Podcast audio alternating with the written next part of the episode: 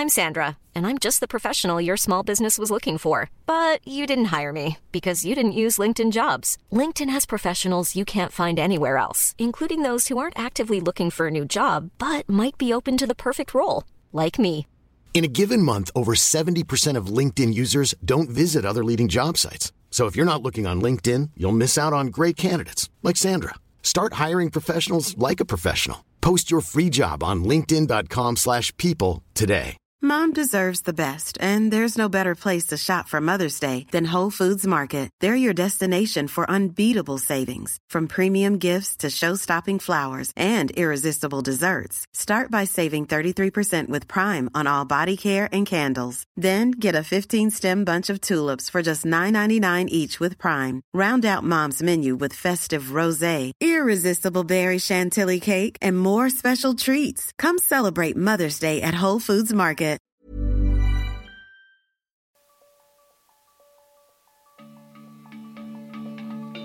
Hi, and welcome to Radio Motherboard. This is Jason Koebler, and I'm joined here with Evan Greer, who is the Deputy Executive Director of Fight for the Future. Evan, thank you so much for being here. Hey, thanks for having me on. Did I, think get your I'm title the- right? Just, I think I'm just the deputy director, Oh, no. like, but that's okay. You know, you can run it through the like academic name generator. yes, yes. I always get it mixed up because some. I'm the assistant chief executive director. Yeah. Well, today you're a very important person. Not obviously you're you're always an important person, but uh, you and I guess your colleagues at Fight for the Future helped push through a uh, let's see what what do we call what are we calling this? We're calling it a joint resolution under the Congressional Review Act to protect net neutrality. Um, what does that mean? So this is really a, a historic moment. Um, it's the first time that the U.S. Senate has voted on net neutrality in years, and it was an upset.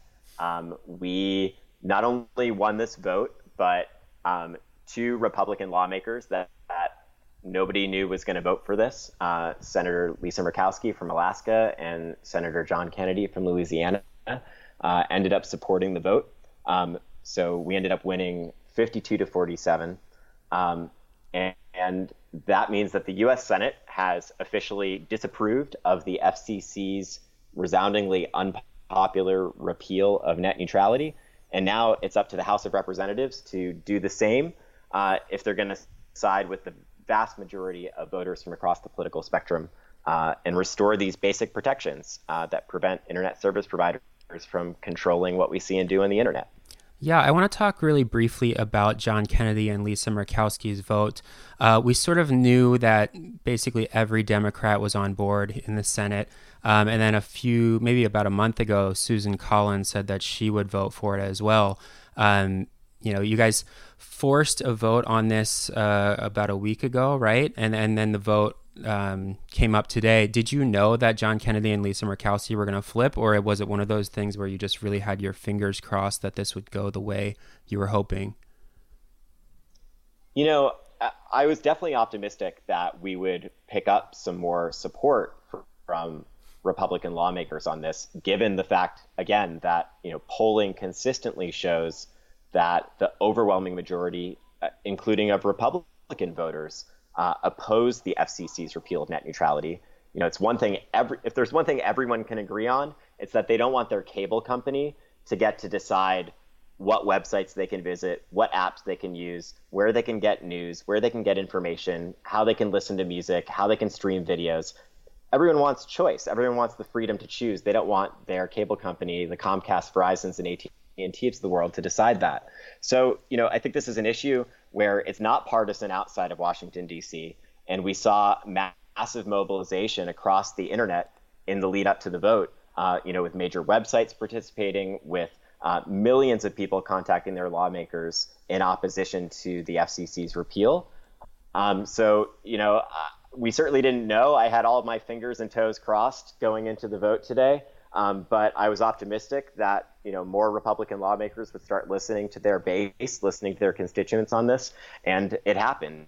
Um, and I think that that is a strong signal to Republican lawmakers in the House that, like, look, this is the moment to just like get off the sinking ship. You know, it's just not okay in 2018 to be uh, not up on how the internet really works and um, not savvy on these issues. Um, it's not a left-right thing.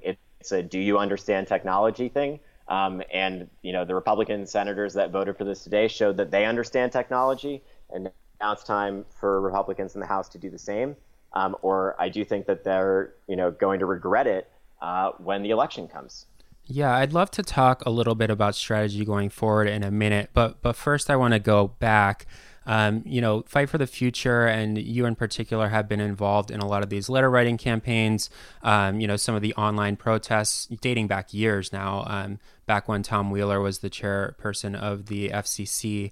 Um, it seems like for a while there was a lot of like bait and switch. I don't want I don't want to call it bait and switch, but the protests worked for a long time.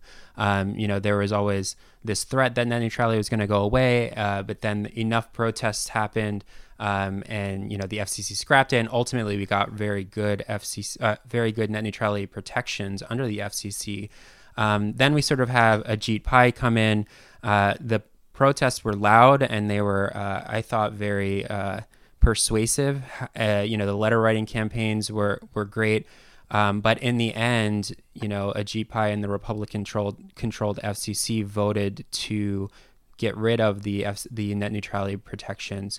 Um, I think for a lot of people, maybe they thought the story sort of ended there. But for Fight for the Future and for you, you know, in many ways it was kind of just getting started. So can you take me back to, you know, soon after the FCC voted to get rid of these protections, like what you guys were kind of ready for the next step at that point, weren't you? Yeah, well it it's it's amazing that it's like our net neutrality history kind of goes back that far right now in the popular conception of this, right?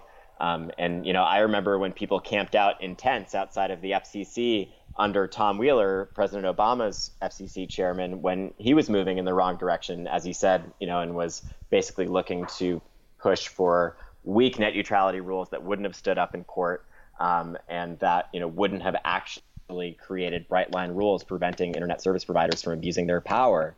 Um, and you know, I'm not even kind of like a original um, net neutrality activist in the grand scheme of things. You know, people have been working on this for decades, um, and I think that's one thing that's really important for people to understand. Is you know, so much of the rhetoric that we've seen from the other side, from the ISPs and astroturf groups that they fund, and politicians that they give large campaign contributions to, has been, oh, you know, the internet was fine before 2015.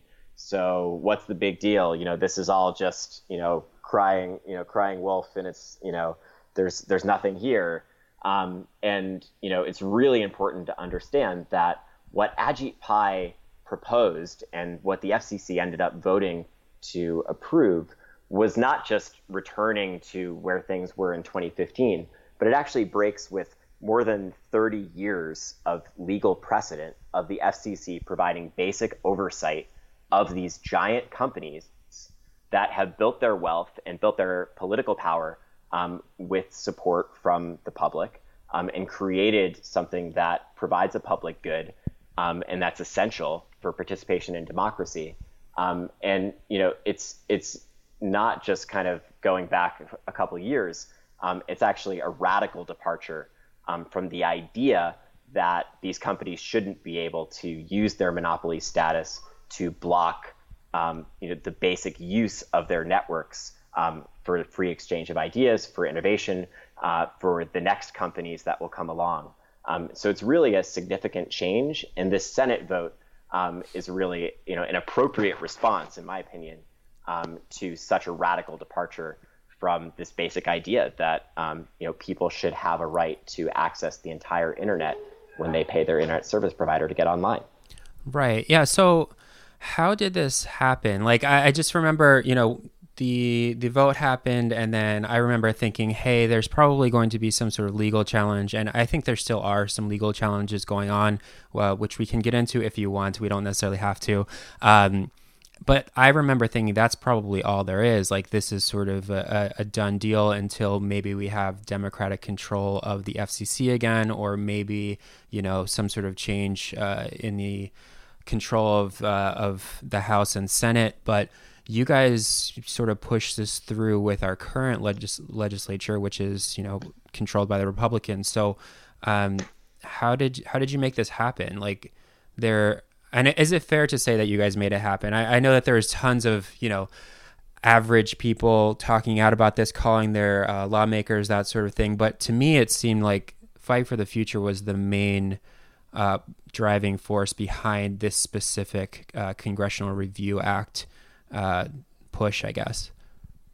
Well, I mean, there's a huge coalition of organizers um, and volunteers and uh, nerds and gamers and people that moderate subreddits and people that run websites um, that have been kind of all collaborating in Slack channels and through email lists and, and uh, Discord channels and you know subreddits and all kinds of pl- kind of like the nooks and crannies of the internet on this issue for years. Um, and you know we've gotten pretty good at fighting back.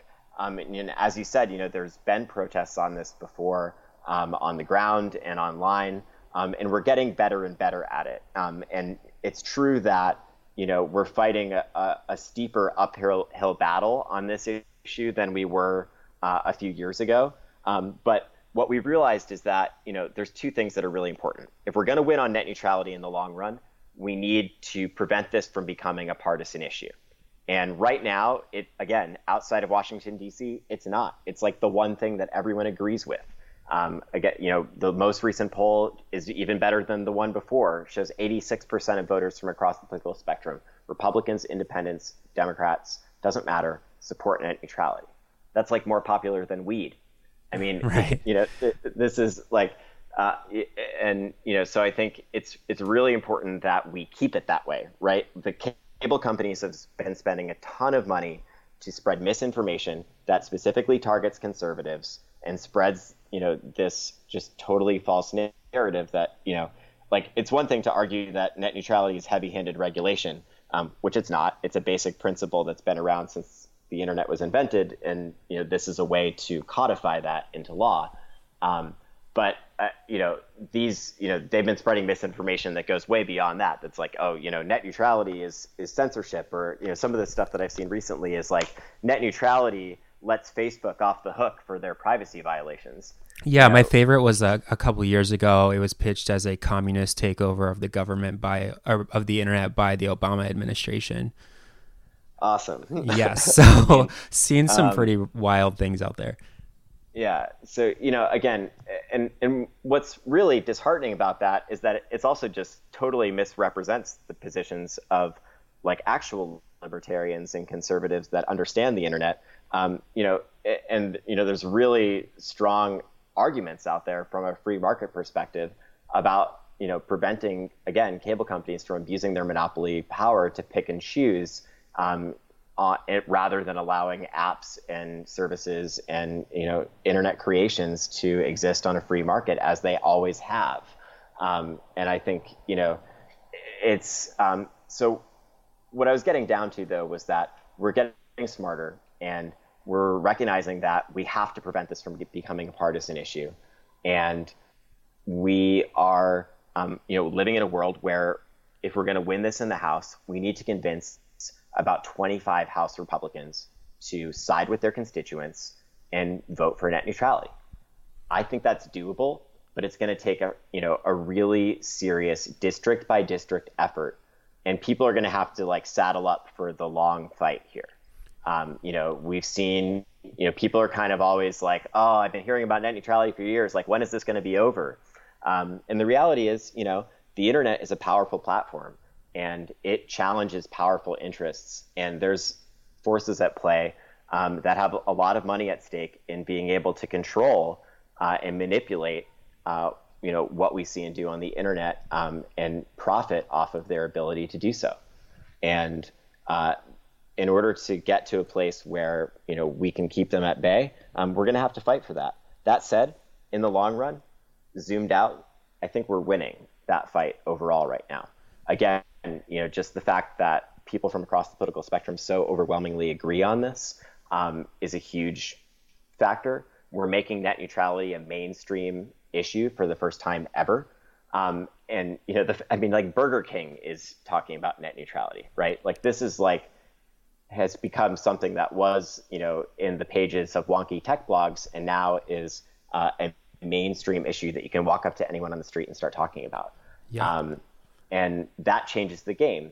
Um, we have state attorneys generals suing the FCC. We have you know companies large and small suing the FCC. You know thousands of small businesses on an unprecedented scale speaking out, um, calling on their lawmakers to support the CRA. Um, you know there's really never been a mobilization quite like this with so many different kind of strange bedfellows coming together um, around something um, you know eh, that I know of you know in in you know recent history yeah. um, and you know I do think that we need to start recognizing that the internet has changed the game for what is and isn't possible in Washington D.C. and that's exactly what's at stake uh, when we're defending net neutrality it's that transformative power the way the internet has changed the rules for democracy, uh, and you know all of the good and bad that it can bring.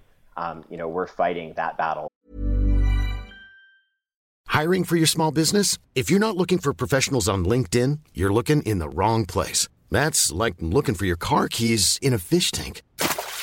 LinkedIn helps you hire professionals you can't find anywhere else, even those who aren't actively searching for a new job but might be open to the perfect role. In a given month, over 70% of LinkedIn users don't even visit other leading job sites. So start looking in the right place. With LinkedIn, you can hire professionals like a professional. Post your free job on linkedin.com slash people today. Right now. With specific regard to the CRA, um, how does, like, I can understand how...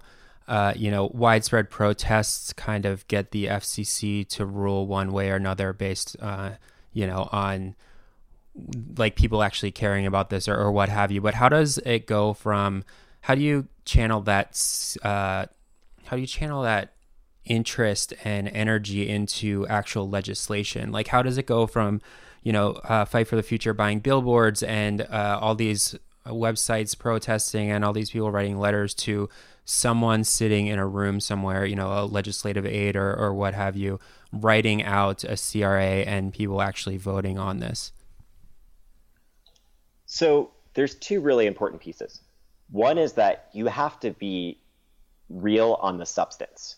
You can't just come into this and and try to win over hard to get lawmakers with rhetoric and being like, ah, the internet, like you've got to save it. Like, please save the internet, Senator so and so. You have to like know what you're talking about um, and go in there um, and you know really uh, you know connect with their staffers and try to convince them that this is the correct policy. That's the first thing. Then you need to mobilize large numbers of people that are their constituents, that uh, especially our small business owners or others you know that are going to you know matter to them, um, to speak out and help those people and empower those people um, to make their voices heard. And that's so much of what Fight for the Future has done is just like making that democratic process a little easier for normal people that don't have a lot of time, that are not full-time net neutrality activists, but you know are willing to write a letter to their editor of their local newspaper, or willing to go and meet with their member of Congress, or willing to lead a business delegation to go meet with their member of Congress in their spare time. And you know that's what's been winning the fight for net neutrality. It's these, it's like people coming out out of the woodwork.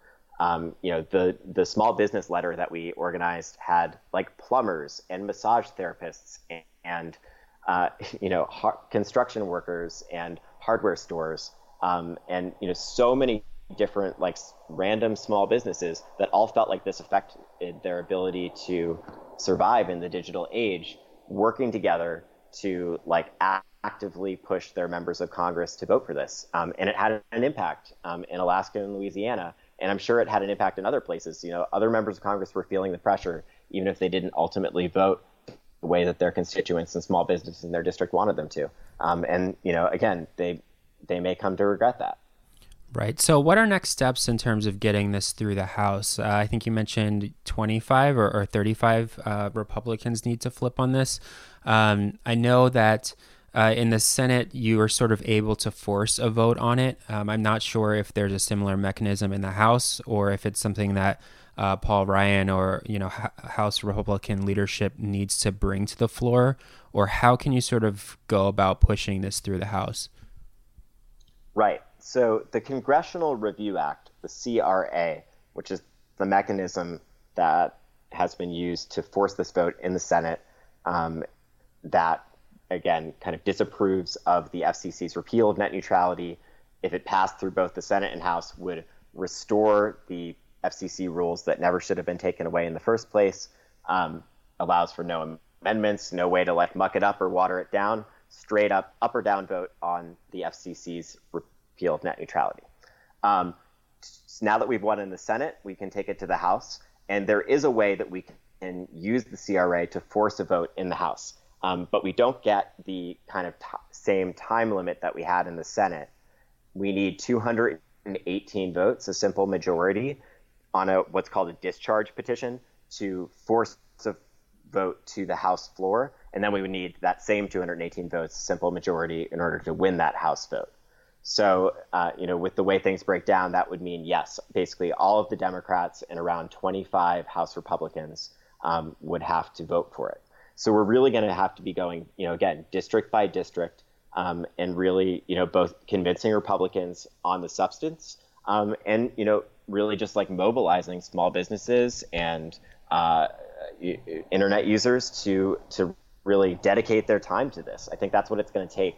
Um, it's you know people showing up consistently over the last several months. We've had people outside of um, key senators' offices like almost every other week with signs and showing up and talking to their staffers. Um, and you know, again, it's it's a combination of like protest and being you know up in your face and, and showing people that we care and like we're ready to fight, um, but also backing that up with substance. Like we know what we're talking about, and you know, providing that substance to um, those lawmakers and really trying to, on a granular level, um, move them one by one. Um, and you know, the numbers are are hard. It's an uphill battle in the House. That 25 Republicans sounds like a lot, but if you go back to just last year, 15 House Republicans voted against that previous CRA to gut those internet privacy rules. Um, you know, which is sort of a similar, you know, a, a, bad CRA that Republicans were pushing to get rid of internet privacy rules. Um, so we saw 15 defect on that, and we only had a couple days to mobilize opposition to that. Um, with the House vote, we're going to have several months um, between now and when a new Congress comes in session. That's basically the end of our ability to push the CRA. Um, we we have some time to really work on these folks um, and to mobilize um, people around it. There's also the moment that the FCC repeal will actually go into effect on June 11th, um, when you know starting that day, every single day that lawmakers delay signing on to that discharge petition, they are actively basically allowing the FCC to abdicate um, and and uh, end net neutrality, um, despite the overwhelming opposition of the American public. So that's you know that in and of itself should be a significant form of pressure on lawmakers um, and a significant incentive for the public to start rising up um, starting on June 11th. Is there any indication that Democrats or Republicans uh, plan on running on net neutrality as an issue, or at least bringing it up in the midterm campaigns? You know, I think it's inevitable that this is going to be an issue in the midterms, just in in the sense that it's just become such a massive piece of the political conversation this year. Um, and I think there's two things that are important to understand about that. One is, you know, that that's an environmental reality of this, and so certainly every lawmaker um, you know, who's pragmatic needs to just be recognizing that. Um, and you know, as they're weighing or or feeling like they're afraid of the retribution that they're going to get from powerful telecom companies, um, they should also be afraid of their own constituents who can vote them out of office if they're you know blatantly going against the interest of the overwhelming majority of the American public. That said, you know, I just want to say, you know, there's been a lot of reporting on this that sort of uh, you know, claims that this entire effort in the Senate has been just a stunt to win votes for Democrats. And I'll just say that for myself, I've dedicated countless hours of my life over the past several months pushing for this vote um, and pushing for this outcome. Um, and I didn't do it to win points for Democrats or Republicans. Or anyone else. I did it to win back net neutrality, um, and I know that the you know the thousands of volunteers out there across the country ha- are in this to win net neutrality um, and are you know actively uh, working on that. And any House Democrats that fail to support um, you know this vote um, will definitely get pressure um, from their constituents as well. Um, this is not uh, for us about um, either party. Um, this is about protecting a fundamental principle um, that has made the internet into a tool that we can use to challenge tyranny, uh, to expose corruption, uh, and to transform our economy in a way that you know has made it accessible to so many more people than ever were before. Um, and so this is about a lot more than um, Democrats or Republicans uh, for me personally. Um, I'm saying that from the heart, and um, and I know that's really true for um, just the enormous number of people that have been collaborating in organizations. And you know, I think it's worth shouting out like um, organizations like the National Hispanic Media Coalition, uh, the Center for Media Justice, Demand Progress, uh, Free Press, uh, Engine, uh, the American Sustainable Business Council. Um, you know, there's so many different groups and organizations, and uh, I shouldn't have started naming any because now I'm leaving out you know, 20 more that all deserve just as much credit. Um, and uh, you know, as well as all of the you know startups and, and companies like Etsy and Tumblr and um, OkCupid and you know cool corners of the internet like Chess.com, my favorite place to play chess on the internet. Um, that all I did not know they were in the fight. they hit Chess.com on board in the fight. Um, you know, uh, it's it's really been you know just like an enormous effort, and I meant to say that you know back when you first kind of gave a lot of credit to Fight for the Future, and you know we're we're happy to play our role in mobilizing people, but it's really been uh, you know a massive collaboration, um, and and I and it's been a collaboration that's about winning back um, these basic protections that people deserve, um, and and that's what and we have to hold that in our hearts as we go into the next part of the fight. Um, because if we let this turn into a partisan circus, everyone's going to lose. Um, and so that's not what this is about. This is about winning back um, the internet um, for the people, for everyone um, to have a voice. And um, we're doing it in the courts and we're doing it in the states and we're going to keep doing it in Congress and we're going to win. I think that's well said. Um, I'd love to let you go, but I have one sort of last question. Or I just I just want to talk about the idea that I've seen around a lot that this was a stunt. And by stunt, I mean a, an effort to sort of get lawmakers on the books, uh, sort of yes or no. Um, you know, I have seen this needs to get through the House and then it needs to be signed by uh, Donald Trump. And I've just seen a lot of people saying there's no way Trump's going to sign it, so why even bother?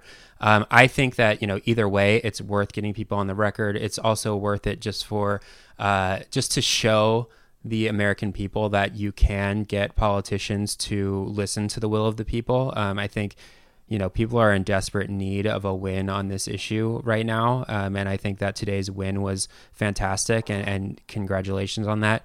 But I do want to talk, you know, about this idea that Trump's not going to sign it, so why even bother? Um, you know, what are what are next steps like if this fails? Um, we can sort of dis- discard the idea of, of whether this effort is worth it or not. But what like if this doesn't work, what what else is there, or what other hope is out there? Yeah, well, first let's talk about Trump, the elephant in the room. Um, so you know, I think the first thing I always want to say about that is any pundit or you know DC journalist that, that tells you that they can predict what Donald Trump is going to do on a policy issue um, after you know a significant vote on it in several months is you know full of it. Um, no one, you know, I mean, just no one knows what Trump would do. Um, and uh, you know, Commissioner O'Rielly, Republican FCC commissioner himself, said he wasn't sure how Trump would land on a CRA on this on the record. Um, there was just the other day a report in Politico about um, a top advisor in the Commerce uh, uh, a top commerce advisor to Donald Trump, um, suggesting to him privately that he support the CRA should it come to his desk. Um, you know, he's politics on this are kind of convoluted, right? He's um, clearly not a huge friend of Comcast, who owns MSNBC, or AT&T, who owns CNN. He's been a vocal opponent of AT&T's merger. There's you know ongoing controversy around uh, their payments to Michael Cohen. Um, none of that looks great right now, right? So you know, it's all you know. I think just first of all, I don't think that that's a done deal. If if if we saw an upset in the Republican Party, 25 Republican lawmakers voted for this, um, you know, and it landed on Trump's desk, no one knows what would happen. Um, and I do agree, you know, like this is a moment. It's a moment where every member of Congress should go on the record. Um, do they support net neutrality or not? And and voters deserve to know. Um, and you know, we are coming up on the midterms, and voters deserve to know how the, where their lawmakers stand.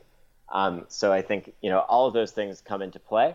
Um, but uh, I think in terms of your question of what happens next, um, regardless of you know what happens here with the CRA, um, there's a few things I'd like to highlight. One is um, the state level fights, especially in California and New York, where there are bills that are particularly strong um, that set kind of a standard for what uh, state level legislation could look like across the country, um, and also are in states that just are such a significant portion of the population.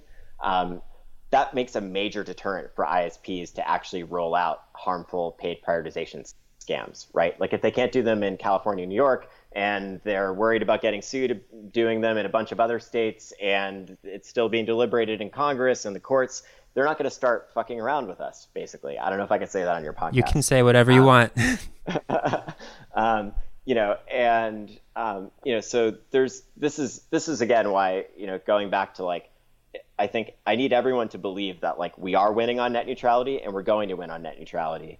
And this CRA effort is one piece of a broader strategy to mobilize the internet, um, to get lawmakers to get this issue right, um, to get the courts to get this issue right, to get um, you know, or to, I mean, you know, there's not much the internet can do to do that, but you know, to to track that as it happens, um, and to um, you know, fight in the states and and local level um, to just you know build momentum for this because um, it's that's that's what this is in the end. It's it's more than just a legal fight. It's also a cultural war. And if people expect that when they pay their internet service provider, they get connected to the entire internet and they demand that, and we fight for that on all of these levels, um, you know, we're on track to win it. Yeah. Well, Evan, thank you so much. Uh, congratulations again. Um, and I wanted to thank you for fighting this fight so tirelessly. Um, you know, we've been writing about it and reporting on it for years and years now. And for a while, I was like, this is really exciting. And then it was like, wow, this is very tiring.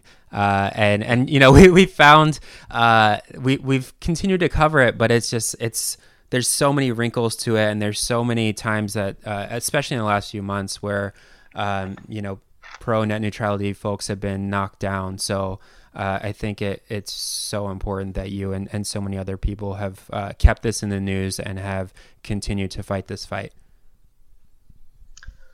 Well, yeah, thanks so much for for having me on and talking about it. And you know, it's been it's really important that there's been a lot of journalism around it, and um, I think um, it's also just really important to say that you know we we need to figure out ways to organize around this that aren't de- dependent on big internet companies. um, I think you know um, a bunch of again you know great startups um, helped out um, and spread the word. Um, and you know we saw like really amazing participation from kind of every cool random corner of the internet. Um, but you know I think there's some idea that like you know we should sit back and hope that like Google and Facebook and Wikipedia are gonna like sound the alarm and then we're gonna you know have net neutrality again. And I think you know the internet um, has we need to fight that type of centralization um, in terms of both strategy and like the internet itself, um, and recognize the power of um, the broader network.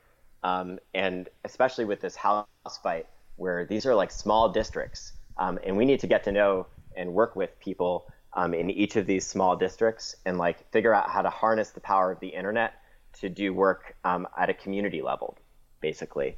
And so I think it's just important that we we look going forward at the power that we have together and not rely on you know any political party um, or any you know specific uh, piece of legislation or any big internet company to save us. Um, we're going to have to like all work together. Um, but I I'm really seeing the power of the internet um, in the result of this vote today. Um, and I, I see there's a really clear strategy going forward with the CRA into the House um, and in these fights in the states. Um, and everyone should be paying attention to what's happening in the courts as well. Um, but uh, I think um, holding that, um, you know, as we go forward is going to be really important. And that's our show. Thanks so much to Evan Greer. She's been fighting the good fight the last couple of months and will continue to do it. For more on the CRA vote, you can go to motherboard.vice.com. We've got a story up there by Kaleigh Rogers. Uh, we also have another article that Kaleigh wrote that shows how each senator voted on this issue. So if your senator voted against it, you can go there and send them letters and things of that nature. Uh, again, I am Jason Koebler, editor in chief of Motherboard. Uh, thanks for listening to Radio Motherboard. We'll be back again next week.